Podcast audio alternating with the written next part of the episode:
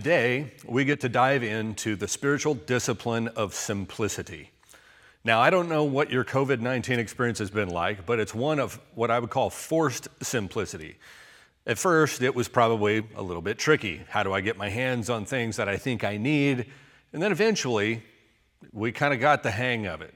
And while there are plenty of frustrations to go along with that particular era of time, and we're still even working those out, we went through a time of what you might call forced simplicity. I realized as we've gone through this that I don't need as much as I think I need. And as simple of a life as I thought I was living at the time, I came to realize that I actually wasn't living a very simple life at all. I noticed it in the pocketbook, for one thing, that we were blessed. To, I'm blessed to have a job. I'm very thankful for that. But what I realized was I spent a lot of money on gasoline every month. I wasn't driving anywhere. And so all of a sudden, I had extra money sitting in my account. So we tried to give some of that away. I also realized that as much as we thought we didn't eat out very much, when you're absolutely not eating out at all, it really does show up. And I thought to myself, wow, uh, this has gotten to be really interesting. And it, what it did was it showed me my habits, not the way that they were in my mind, but the way they actually were. My schedule was different. My sleeping habits were different. My exercise regimen, or lack thereof, was different. Everything from the inability to get haircuts to uh, the way that we shop, everything changed. It all came down to kind of a screeching halt, didn't it? And so, there, what we realize is that when all that stuff kind of gets stripped away and all of our hyperactivity, the driving from one place to another, and the constant kind of frenetic activity that we engage in on a daily basis, it shows us a lot about ourselves. The Christian discipline of simplicity really is an inward reality that re- reflects itself outwardly. So, everything that we're going to say today, even when we talk about ways that we can organize our lives and order our lives towards simplicity, we need to remember that it really begins on the inside. That we can tinker around the edges and we can work on habits and things like that, but that doesn't necessarily mean that the heart is right. And that's what God is interested in the most. So if it is right on the inside, we will automatically begin to see those things reflected on the outside. I have actually kind of felt oddly centered during this time, and I can't really put my finger on why, other than the fact that a lot of my bad habits had been forced to stop. Now, of course, things have been chaotic for me, just like they have for you and, and for everybody else that's gone through this strange time. But I guess sometimes the epiphany becomes I realize now uh, that the chaos that I go through is more a reflection of chaos internally, and that it matters less how chaotic things are when I'm anchored firmly on the inside. So, the Christian discipline of simplicity, again, is an inward reality that results in an outward lifestyle. Now, both of those aspects are very, very essential. We're going to deceive ourselves if we think that we can just tweak things or we can just kind of, you know, go like Marie Kondo on everything and everything's going to be fine and we'll have inner peace because we tweaked all these things on the outside. The biblical view of simplicity is that it actually begins in here it must start here or else whatever's being worked on out here doesn't really matter and is highly unlikely to last. We deceive ourselves if we think that we can possess the inward reality without experiencing it outwardly as well. So to attempt to just rearrange one without the other is a real problem and will lead us to lives that are not characterized by simplicity. In his book, Celebration of Discipline, and a lot of the, the steps and things that I'm using today come from, from this particular book, Richard Foster notes simplicity begins in inward focus and unity. It means to live out of what Thomas Kelly calls the divine center. Soren Kierkegaard captured it properly when he gave this title to his profound book Purity of heart is to will one thing. It's that willing of one thing where your whole heart, mind, soul, and strength are aimed at one particular thing. That is what simplicity means.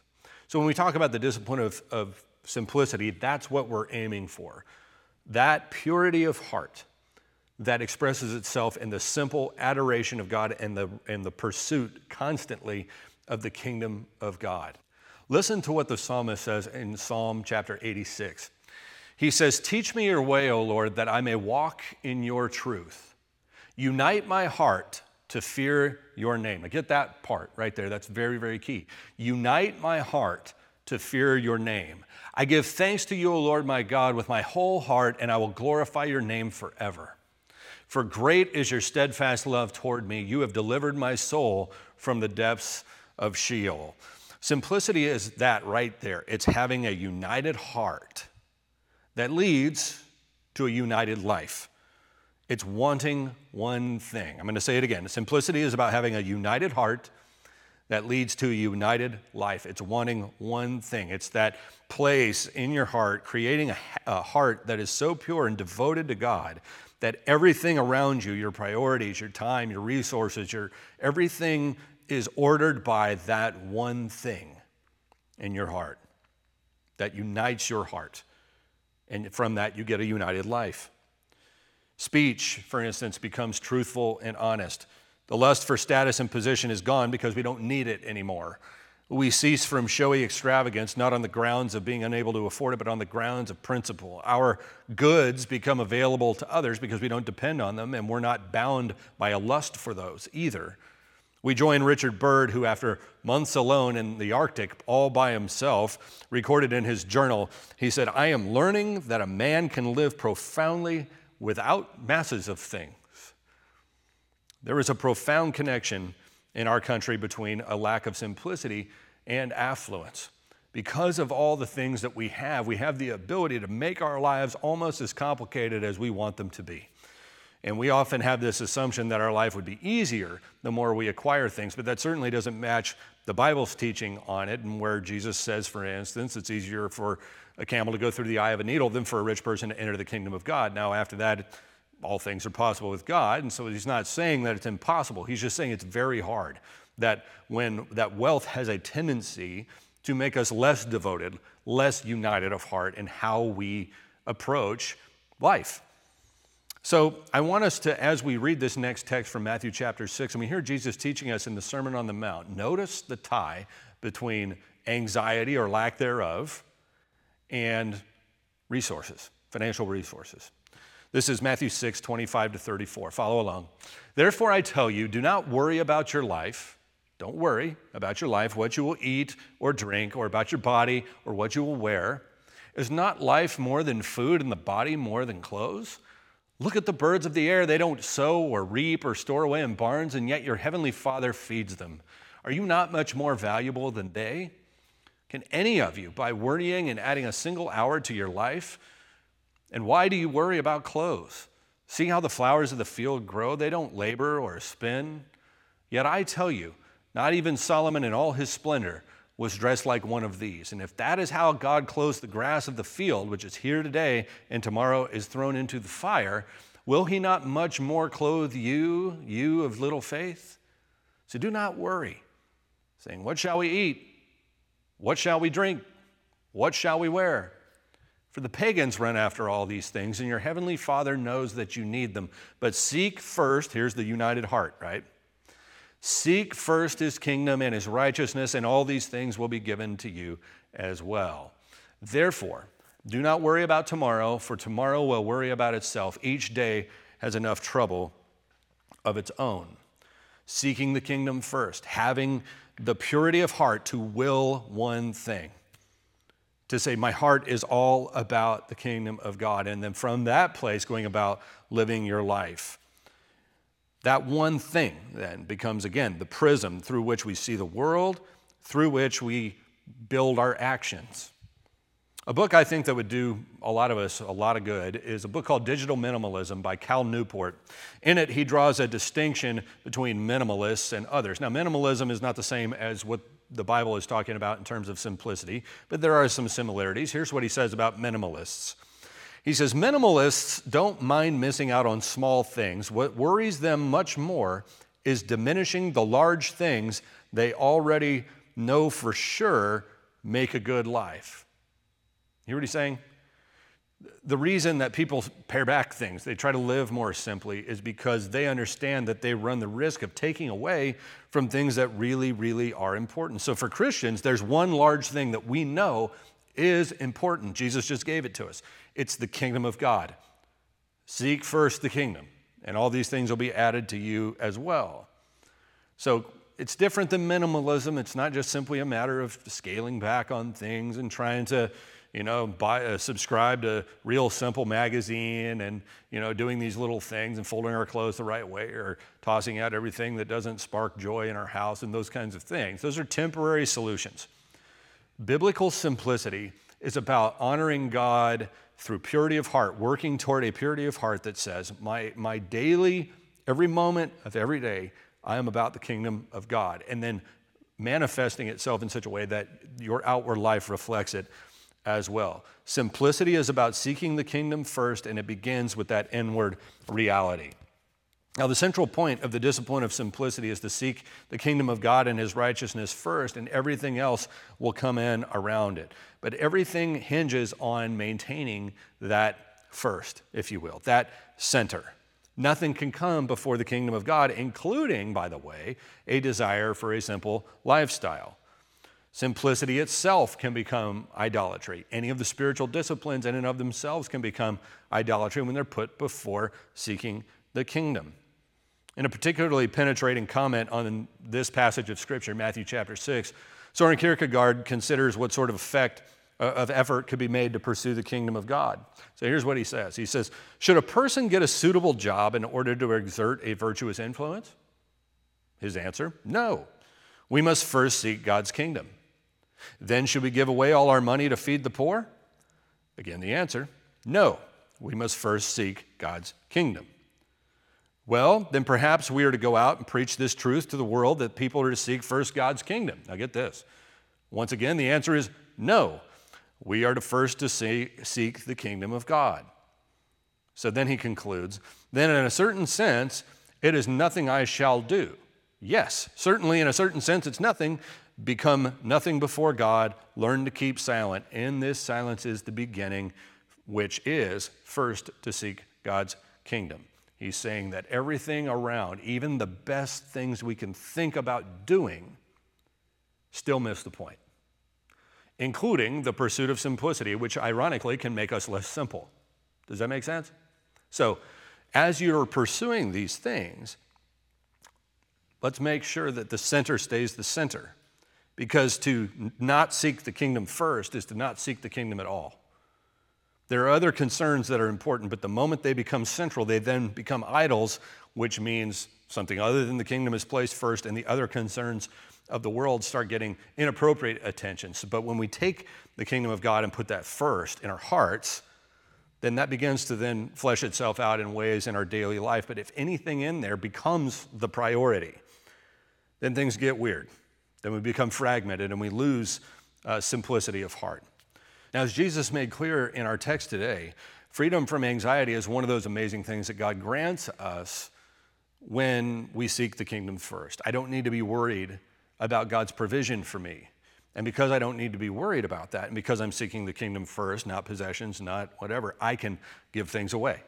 I can not spend my time worrying about, oh no, what is going to happen here?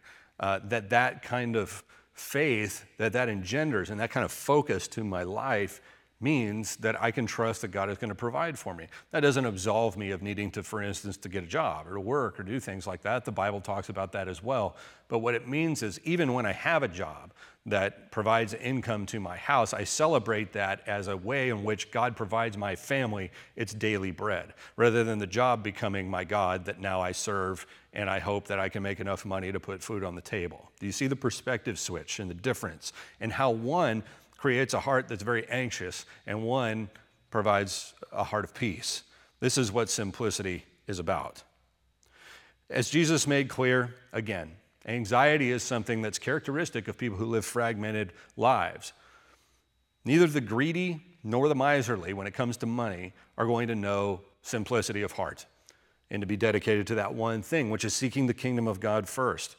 It has nothing to do with abundance of possessions or lack of possessions, not in the Bible. It's an inward spirit of trust that we bring to life in general. And the sheer fact that somebody is living without things or that they scale their life back to almost nothing doesn't mean they actually have simplicity of heart. Paul taught us that the love of money is the root of all kinds of evil, and I have discovered that sometimes people who have less money actually love money more. It's possible for a person to be developing an outward lifestyle of simplicity or not have a lot of possessions and still be filled with anxiety and be full of greed to the point of being willing to do things that they shouldn't do. Conversely, wealth does not bring freedom from anxiety. And if you know somebody who's wealthy, feel free to ask them sometime. I'm sure they will, they will amen that one. Freedom from anxiety is characterized by inner attitudes. For instance, if what we have received is a gift, uh, then and what we have is cared is, is the care of God as we receive it. And if what we have is available to others, then we can possess things with total freedom from anxiety. The inward reality of simplicity is what anchors it down. But if I believe um, that I have gotten it myself, if I believe that I have to hold on to it, if I believe that what I have is not available to others, then I'm going to live in anxiety. I'm going to live afraid that somebody's going to take it from me, or that God may not show up tomorrow and may not provide daily bread tomorrow, or whatever that case may be. So, again, simplicity is a way of heart that then begins to work its way into an outward uh, lifestyle. So, we in our society often have problems with both the state of heart and the external manifestations of what's going on in here. We're fragmented people, and this is often reflected in our lifestyle. But treating the lifestyle without treating the heart will lead our lives to continued fragmentation over time. And so we must work inside to the out. So we've talked a lot about the inside, let's go outside.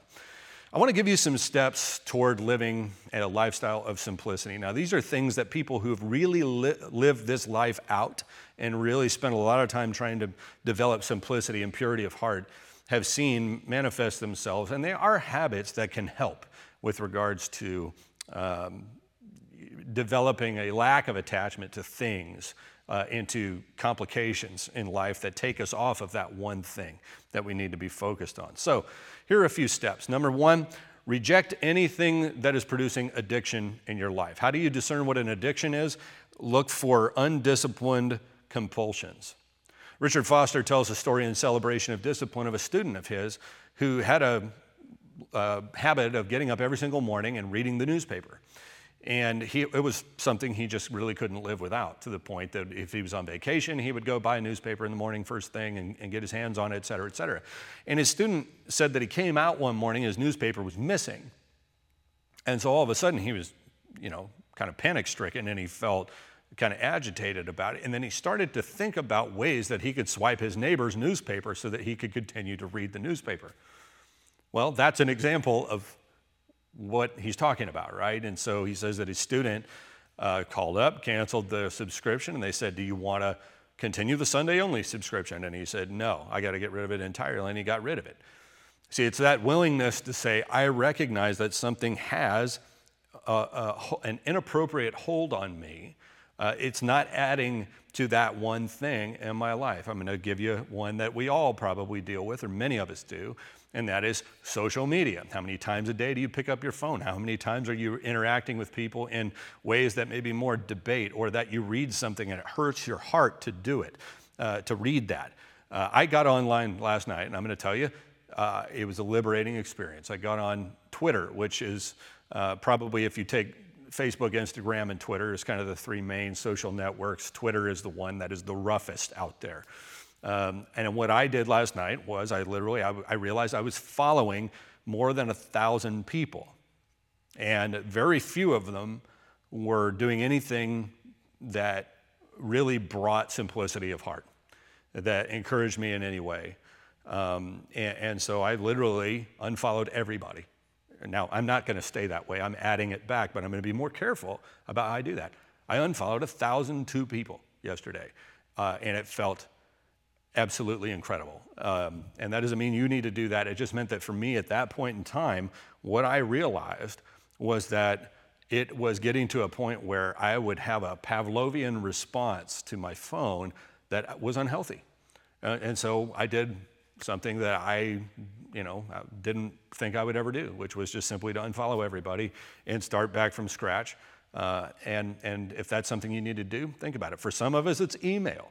Uh, let me encourage you. You could do something if, if every time, like you're sitting there at night and you pull your laptop out right before bed and you start checking your email or whatever, and the reason you do is because it's coming in so fast and furious. Do what you need to do to work on pursuing the kingdom first.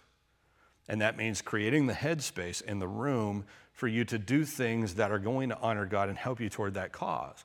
There's another one you can do. David Allen, uh, in Getting Things Done, calls it declaring email bankruptcy. You just simply literally hit select all and you archive everything.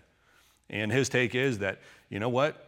If they really need to get a hold of you, they're going to find you. And if you don't believe it, uh, just stop paying your bills. They'll find you.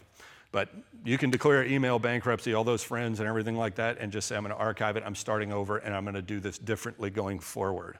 Um, whatever it is that has your, your attention inappropriately, okay? Get rid of it, okay? If you want simplicity of heart, whatever it is, and my guess is you probably know what it is, but be on the lookout for what those are like. Step two, develop a deeper appreciation for creation and enjoy creation. Why does that help? Because it reinforces the teaching in the Bible that the earth is the Lord's and the fullness thereof. When you're out in creation, you don't own it. You don't own it. Uh, it belongs to God. Everything that you do, even your own backyard, belongs to God if you're living the simple life. Uh, that's what the Bible teaches. The whole earth is God's. I have a particular bench located on a particular hiking trail here in Escondido. Nobody's ever been sitting on that bench when I've gotten there in, oh, 10 years, 12 years of hiking that same trail. And I like to go there, and it gives me a great view of the mountains of Escondido from there. And sometimes just going and sitting there and reflecting on the beauty of creation takes my breath away and it gets me centered and simple of heart. You can do the same thing at the ocean. You can do the same thing uh, almost wherever you are by just looking at a bird, looking at a flower, looking at things that testify to the fact that God is great and that He has provided great things for us to enjoy. Step three, don't accrue things, reject accrual. Now, right now, somebody's spouse is pointing at them or uh, picking at them or whatever and saying, yeah, don't do that. But I don't think it's something that we usually do on purpose. It's something that we do almost accidentally. It just happens. It forms like, like plaque on your teeth or whatever. It just accumulates.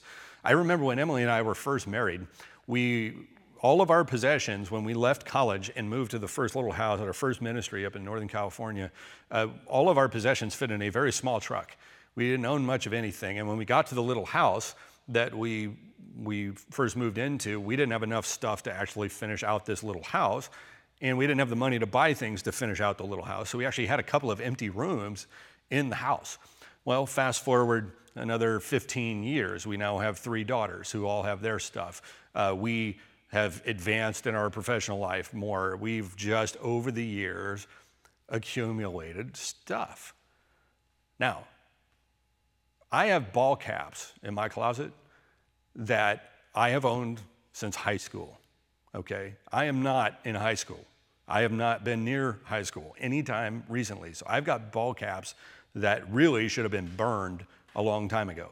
I've got shoes that I have this emotional attachment to for some reason that should have been tossed out years ago that are still in the closet. Now, right now, I guarantee you, wherever Emily Spivey is right now, she is saying yeah, and she's amening, and she's standing up and raising praise hands in the house. So, what I'm going to do is I'm going to go take those things and I'm going to begin the process of getting rid of them, okay? Tear. Because it's bad. It takes away. It's just, it's, it, it, it adds up. We begin to accrue things. Now, that's just junk.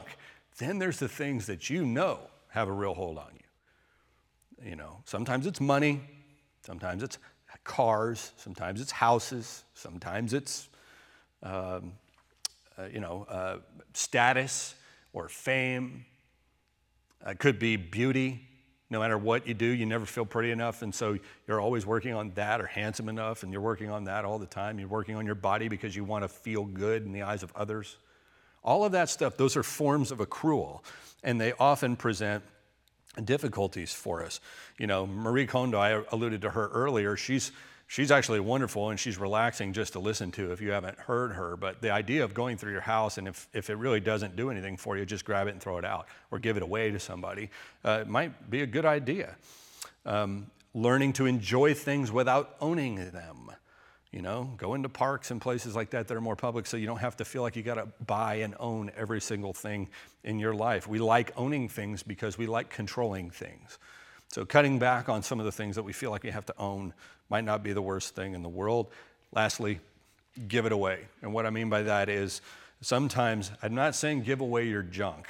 That's not what I'm saying. I'm saying actually give away things that matter a lot to you, that really do hurt to give away because um, those are the things that likely have the most firm grip on you. So these are things like uh, your televisions, uh, your uh, devices, to somebody who needs it more. Now you're going, that's crazy. I need those things. Who doesn't have any of those things? Well, okay, if they don't have a hold on you or whatever, that, that, that's, that's okay. But go through your life honestly, or have somebody else who knows you very well go through your life honestly and point out the things that you know might have a hold on you. That if you woke up one morning and somebody had stolen that from you, that your life as you know it for that near future would be completely de- uh, devastated. It's a thing. I'm not saying like your kids or something, I'm saying like a thing. The television, the car in the driveway, uh, the painting that you value so much. Give it away. Give it away to somebody who needs it. I know that sounds contrarian. I know it sounds weird. I know it sounds extreme. And you know what? From a biblical standpoint, getting rid of things, if your eye causes you to sin, if your hand causes you to sin, that's in the stream of what Jesus is talking about. Going through our lives with rigorous honesty and saying, These are things that I know uh, habitually or even at a one time level I'm becoming too attached to. Simplicity is akin to fasting, which is what we explored last week. People can get too attached to food, they can get too attached to comfort, all of those things, whatever it is. Now, we have to have enough space to be able to explore that. When you're going too fast, it's really hard to get down to that kind of nitty gritty level inside. So, we've been given a great gift in the midst of a really, really uh, long, difficult stretch here with COVID 19. Here's the opportunity in it. Most of our lives have been torn down to the studs. Your schedule's been cleaned, uh, your obligations have been cleaned. Uh, you right now have a pretty empty calendar. You have, uh, depending on, on what your situation has been, if you've lost a job, you're in one situation. If you're not, you've got, you've got your job has changed. The odds are. Okay? In all those cases, you have, we all have, an opportunity to rebuild our lives in a way that is centered on the kingdom of God and that allows us to build our lives the way that God would want us to. I remember hearing a pastor friend of mine use an illustration in his um, in a sermon one time where he talked about the iPhone and how he went to go pull his. You probably had this. I've had this experience. You pull out your phone and you go to take a picture, and you can't take the picture because the storage on the phone is full. Okay, so you take that and it's like, sorry, storage full, storage full, storage full.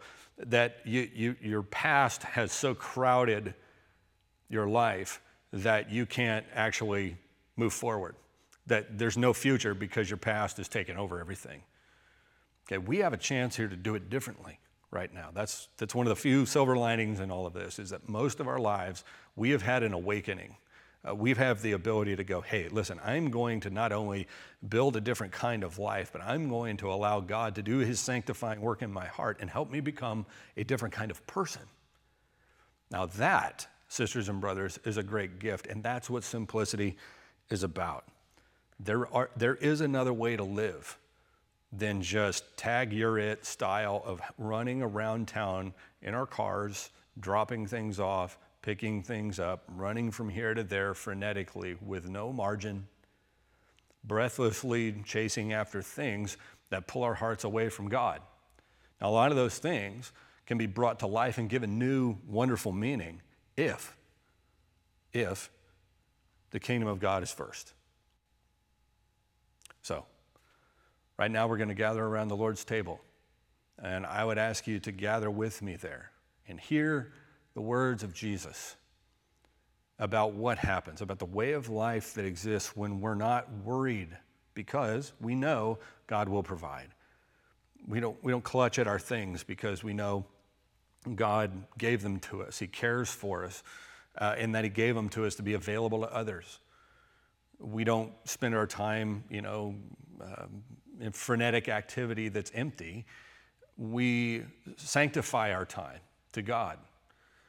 And so, as you get the chance, and I'm hoping right now is when that starts for all of us, let's go before our Heavenly Father. And when we take the bread and the cup, let's let the words of Jesus echo in our hearts as we do so. Would you pray with me? Our Heavenly Father, now, as we take the bread and the cup, which remind us of our Lord and Savior, Jesus Christ, who gave us these amazing words that we didn't need to worry about what we were going to eat or what we were going to drink or what we were going to wear. But we know, Father, and trust that you care for us. And that just as you do great things for the birds and the flowers of the field, Father, how much more will you do them for us? And so today, Father, will you show us? This is a dangerous prayer. Would you show us where we need to simplify our hearts?